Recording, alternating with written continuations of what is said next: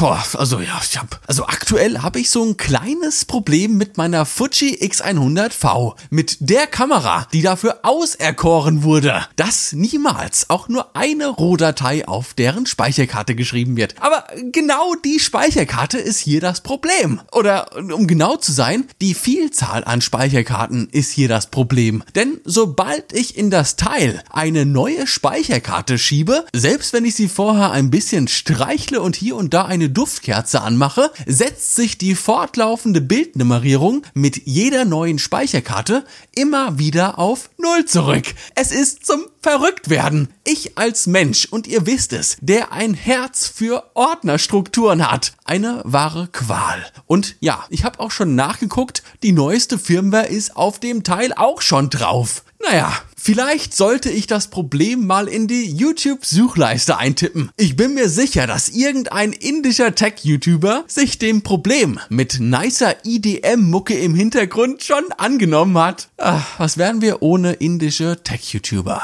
Ganz ehrlich. Aber äh, was belästige ich euch hier mit meinen fotografischen Unfähigkeiten, mit meinem laienhaften Fachwissen rund um die Welt der Kameras? Ihr habt ja aus einem ganz anderen Grund heute eingeschaltet, richtig? Diesem Wunsch möchte ich natürlich, so demütig wie ich hier auf dem Podcast nun mal bin, auch direkt schon wieder nachkommen. Also, viel Spaß mit der heutigen Folge. Schön, dass ihr wieder eingeschaltet habt. Fitsch. Also, es ist ja so, ich rufe hier ja regelmäßig dazu auf, mir mal eine E-Mail zu schreiben. Beziehungsweise, es ist ein bisschen falsch formuliert. Ich erwähne, dass wenn man mich erreichen will, man das am besten über diese süße E-Mail-Adresse machen kann.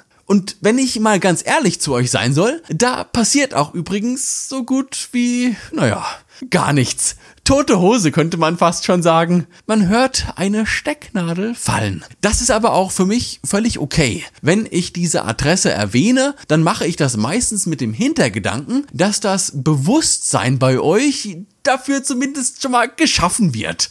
Sollte tatsächlich mal jemand von euch irgendwas, warum auch immer, von mir wollen, wisst ihr zumindest, wie ihr mich am einfachsten und am direktesten kontaktieren könnt.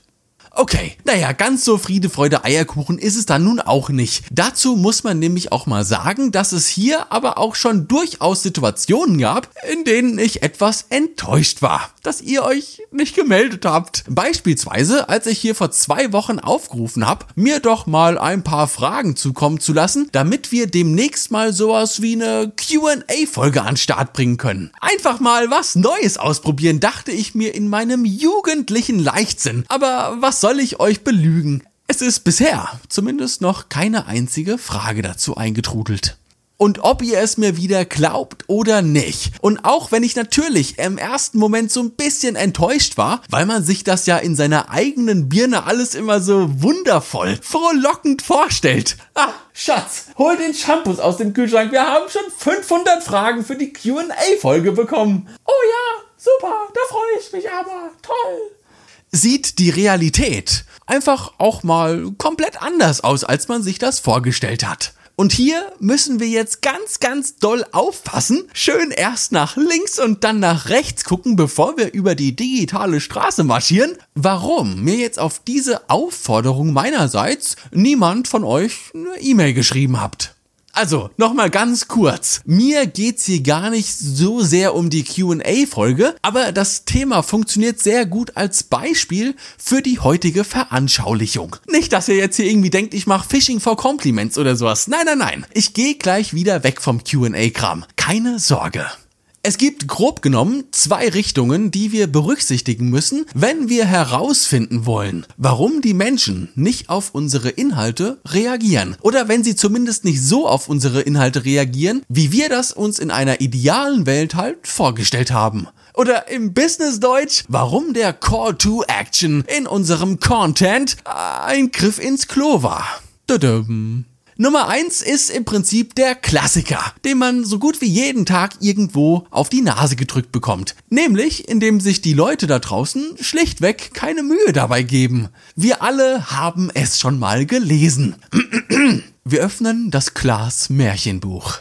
Gestern Abend. Es war die Nacht vor Weihnachten. Es war eine eiskalte Nacht. Ich war nochmal mit dem Hund im Wald spazieren, weil er starken Durchfall hatte. Noch während ich nach dem ersten Kackebeutel mit meiner linken Hand in meiner rechten Jackentasche kramte und ich mit der Leine an der linken Hand versuchte, den Hund wieder zu beruhigen. Ah, verdammt, warum dreht er denn jetzt schon wieder so am Rad? Verdammt, verdammt nochmal, dieser blöde Köt. Er strahlte auf einmal der ganze Wald in einem grellen Licht. Wir liefen langsam auf das Licht zu und konnte es wirklich wahr sein? Da stand ein Schlitten, ein riesiger Schlitten, aber ja, er war umgekippt und die Bäume darum herum? Nein, wie könnte das denn möglich sein? Es sah so aus, als wäre der Schlitten tatsächlich vom Himmel gefallen. Plötzlich fing der Hund an, in Richtung eines Gebüsches zu bellen. Ich leuchtete schnell mit meiner Handytaschenlampe hin und traute meinen Augen kaum. Da lag auf dem kahlen Brombeerbusch doch glatt eine rote Zipfelmütze. Und wie feiert ihr dieses Jahr so Weihnachten? Mit der Familie oder alleine? es ist, es ist so platt. Es ist so herausgerissen aus jeglichem Kontext. Und ich sehe es einfach viel zu oft ein so offensichtlicher Call to Action, dass ich mir das 7 Zoll Handy-Display am liebsten uh, quer durchs Gesicht schlagen möchte. Ganz ehrlich, hört auf mit der Scheiße. Wenn Menschen darauf nicht reagieren, dann ganz einfach aus dem Grund, weil die Aufforderung dazu einfach zu plump war, zu offensichtlich. Wenn ich samstags durch den brechend vollen Supermarkt spaziere, möchte ich nicht von einer Verkostungsprobenschnecke angelabert werden, die mir im wahrsten Sinne ihren neuen Weichkäse aufs Brot schmieren will und während ich mir dann widerwillig die Stulle ins Gesicht drücke, mir dann noch versucht, unauffällig drei Packungen Käse in den Wagen zu legen. Nein, ich will da einfach nur einen leeren Probestand neben dem Käseregal von mir aus, bei dem ich mir ganz ohne Druck ein kleines Stückchen am Zahnstocher picken kann, wenn mir gerade danach ist. Und wenn ich heute halt keinen Bock auf Weichkäse habe, weil meine Birne schon wieder weich genug von zu viel Dirk Kräuter Content ist, dann gehe ich einfach weiter zum Leberwurstregal. Und wenn ich es dann doch probiert habe und für mich selbst entschieden habe, hm, dass das meinem Gaumen gemundet hat, dann nehme ich mir vielleicht eine Packung mit. Wenn der Kram dann sogar noch im Angebot ist, macht es mir die Entscheidung am Ende vielleicht sogar noch ein bisschen leichter. Seid bitte nicht die digitale Frau Antje, die am Käseregal eures lokalen Supermarkts mit Proben um sich schmeißt. Die Menschen sind doch nicht doof. Wenn die Bock haben zu kommentieren, wenn ihnen etwas zu eurer Bildbeschreibung einfällt, dann brauchen sie keinen. Und wann habt ihr zum letzten Mal Punkt, Punkt, Punkt Aufforderung? Das machen die dann schon von sich aus. Die Leute sind in der Regel auch schon alt genug dafür. Aber hier kommen wir dann auch schon nahtlos zum zweiten Weg. Nehmen wir hier zum Verdeutlichen einfach mal so einen schönen Max Mustermann Account, also die reinste Form eines durchschnittlichen Handynutzers. Geschlecht ist erstmal egal. So um die 25 würde ich mal vorschlagen und hängt den ganzen Tag an seinem iPhone 10 und zieht sich dort regelmäßig Inhalte auf YouTube und Instagram rein. Hat noch einen alten Facebook-Account, den man aber erst im Notfall öffnet, wenn die anderen Apps leer gescrollt sind es wird den ganzen Tag über WhatsApp geschrieben und man überlegt gerade noch, ob man sich vielleicht nicht doch dazu überwinden kann, lieber noch einen Account auf TikTok zu erstellen. Wenn wir jetzt auch noch davon ausgehen, dass der Kerl sich so ein bisschen für Online-Marketing interessiert und vielleicht sogar selbst in irgendeiner Art und Weise Content in die Welt ballert, und dann den dementsprechenden Accounts auf den verschiedenen Plattformen folgt, dann können wir ganz schnell und ganz einfach eine Tatsache fix machen.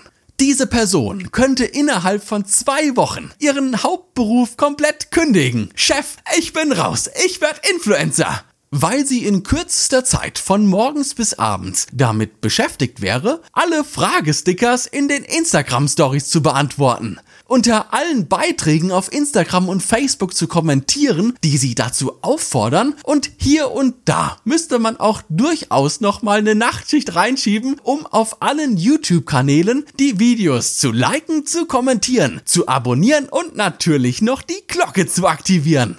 Der Lärm im Kampf nach der Aufmerksamkeit der Menschen aktuell da draußen ist so ohrenbetäubend, dass es einem das Hirn zerreißen würde, wenn man dieser Lautstärke physisch auch nur eine Sekunde ausgesetzt wäre. Und hier passiert es jetzt häufig, dass wir dieses fehlende Engagement auf unseren Inhalten einfach komplett falsch interpretieren. Nämlich, dass wir es zu sehr auf unsere Person zurückführen. Ja, ich habe auf einem, wie ich finde, ganz vernünftigen Weg dazu aufgefordert, mir mal ein paar Fragen für eine QA-Folge zu schicken. Und was noch dazu kommt, ich habe erst nach 69 Folgen das erste Mal zu so etwas aufgerufen. Denn mal so ganz am Rande erwähnt, ich bleibe dabei, dass man erst ein gewisses Maß an Eigenleistung einbringen muss, bevor man auf User-Generated Content zurückgreift. Zumindest wer mit seinem Kanal langfristig plant und nicht nur auf der Jagd nach der schnellen Mark ist. Naja, egal, zurück zum Thema. Mir hat niemand eine Frage geschickt. Und das, obwohl ich ja sehen kann, dass die Folge genauso oft gehört wurde wie alle anderen Folgen davor und danach halt auch. Es kann also nicht daran liegen, dass diese Episode schlichtweg von niemandem gehört wurde. Also könnte ich ja jetzt denken, oh, ihr hasst mich alle und ihr hört euch diesen Podcast nur an, um euch dann im Anschluss in der Wir hassen das Glasglas Facebook-Gruppe über diesen Podcast lustig zu machen. Was? Der Gruppenadmin ist Pavel Kaplun? Meine Güte, ich bin so entsetzt. ist natürlich ah, was ist hier nur los? Dabei fehlt uns oftmals einfach nur das nötige Sichtfeld, der Wechsel einer Perspektive, das Handy-Display der Person in dem Moment, in dem sie diese Folge gehört hat. Denn was wir in unseren Statistiken nun mal nicht sehen können, ist, dass die Person, bevor sie Klaas gehört hat, noch einen anderen Podcast gehört hat. Und nach unserer Folge dann auch noch einen dritten Podcast. Und sowieso, bevor das Podcasting losging, hat man erstmal noch 30 Minuten damit verbracht, durch den eigenen Insta-Feed zu scrollen. Zwischendurch hat man auch nochmal die E-Mails und WhatsApp-Nachrichten gecheckt. Und schwupps die Bums hat die Person ihr tägliches Maß an. Ach komm, was soll's, reagieren wir halt mal auf den Beitrag. Schon wieder voll. Noch bevor bei unserer aktuellen Folge auf Play gedrückt wurde. So doof sich das auch anhört. Manchmal ist das, was wir nach draußen in die Welt schleudern, vielleicht mit der richtigen Motivation online gegangen, aber vielleicht einfach nur zur falschen Zeit auf dem falschen Display aufgeploppt.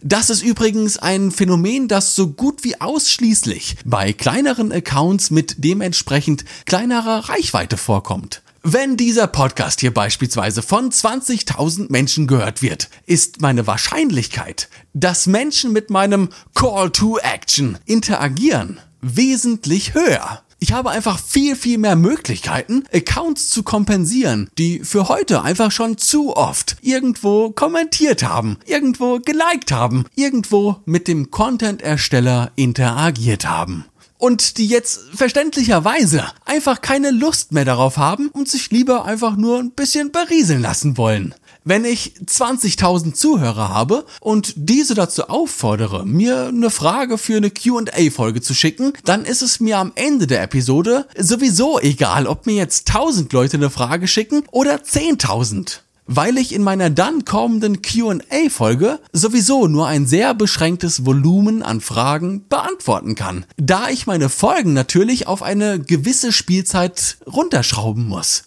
Also, Mehr als 20, 30 Fragen beantworte ich sowieso nicht. Die restlichen 9980 Fragen, die in meinem Postfach gelandet sind, sind ein gemütlicher kleiner Puffer, den ich dazu nutzen kann, mir einfach die Quintessenz an den besten Fragen aus allen Einsendungen herauszupicken. Bei diesem Podcast ist es aktuell so, dass selbst wenn alle Zuhörer dieser Folge mir tatsächlich zu 100% eine Frage geschickt hätten, die alle schon wirklich gut gewesen sein müssten, damit ich mit diesen Fragen eine komplette Folge füllen könnte. So ist es nun mal. Da müssen wir auch gar nichts schöner darstellen, als es eigentlich ist. Und es mag abgedroschen klingen, aber die einzige Lösung für dieses Problem ist ganz simpel. Indem man wächst, indem die Reichweite wächst, indem meine Zuhörerschaft wächst. Ich habe mir wohlwissend 70 Folgen Zeit gelassen, bis ich euch das erste Mal so richtig aktiv nach User-Generated Content gefragt habe. Das hat nicht funktioniert und das ist okay, weil ich da draußen in der wilden, weiten Welt des unbekannten Internets nun mal nicht der einzige Affe bin, der nach eurer Aufmerksamkeit giert. Vielleicht, na, vielleicht lasse ich mir einfach nochmal 70 Folgen Zeit, bis ich den nächsten Versuch starte. Oder ich bin so verrückt drauf und warte einfach, bis ihr euch mal von selbst bei mir meldet und wir daraus dann vielleicht sogar noch was basteln können. Ihr wisst ja, wo ich immer auf euch mit einer Kuscheldecke und einem warmen Glasglas auf euch warte. Glaspodcast at mailbox.org. So, Ihr süßen Mäuse, in diesem versöhnlichen Sinne würde ich vorschlagen, dass es das für heute mal wieder gewesen ist. Ich hoffe, dass ihr, naja, eine Kleinigkeit mitnehmen konntet und würde dann einfach ganz locker und ungezwungen vorschlagen, dass wir uns das nächste Mal hören. Ihr wisst jetzt, was kommt, wenn es wieder heißt Klaas zu dem Podcast. Lasst krachen, ihr süßen Mäuse. Ich hab euch trotzdem ganz doll lieb. Ciao. Brrr.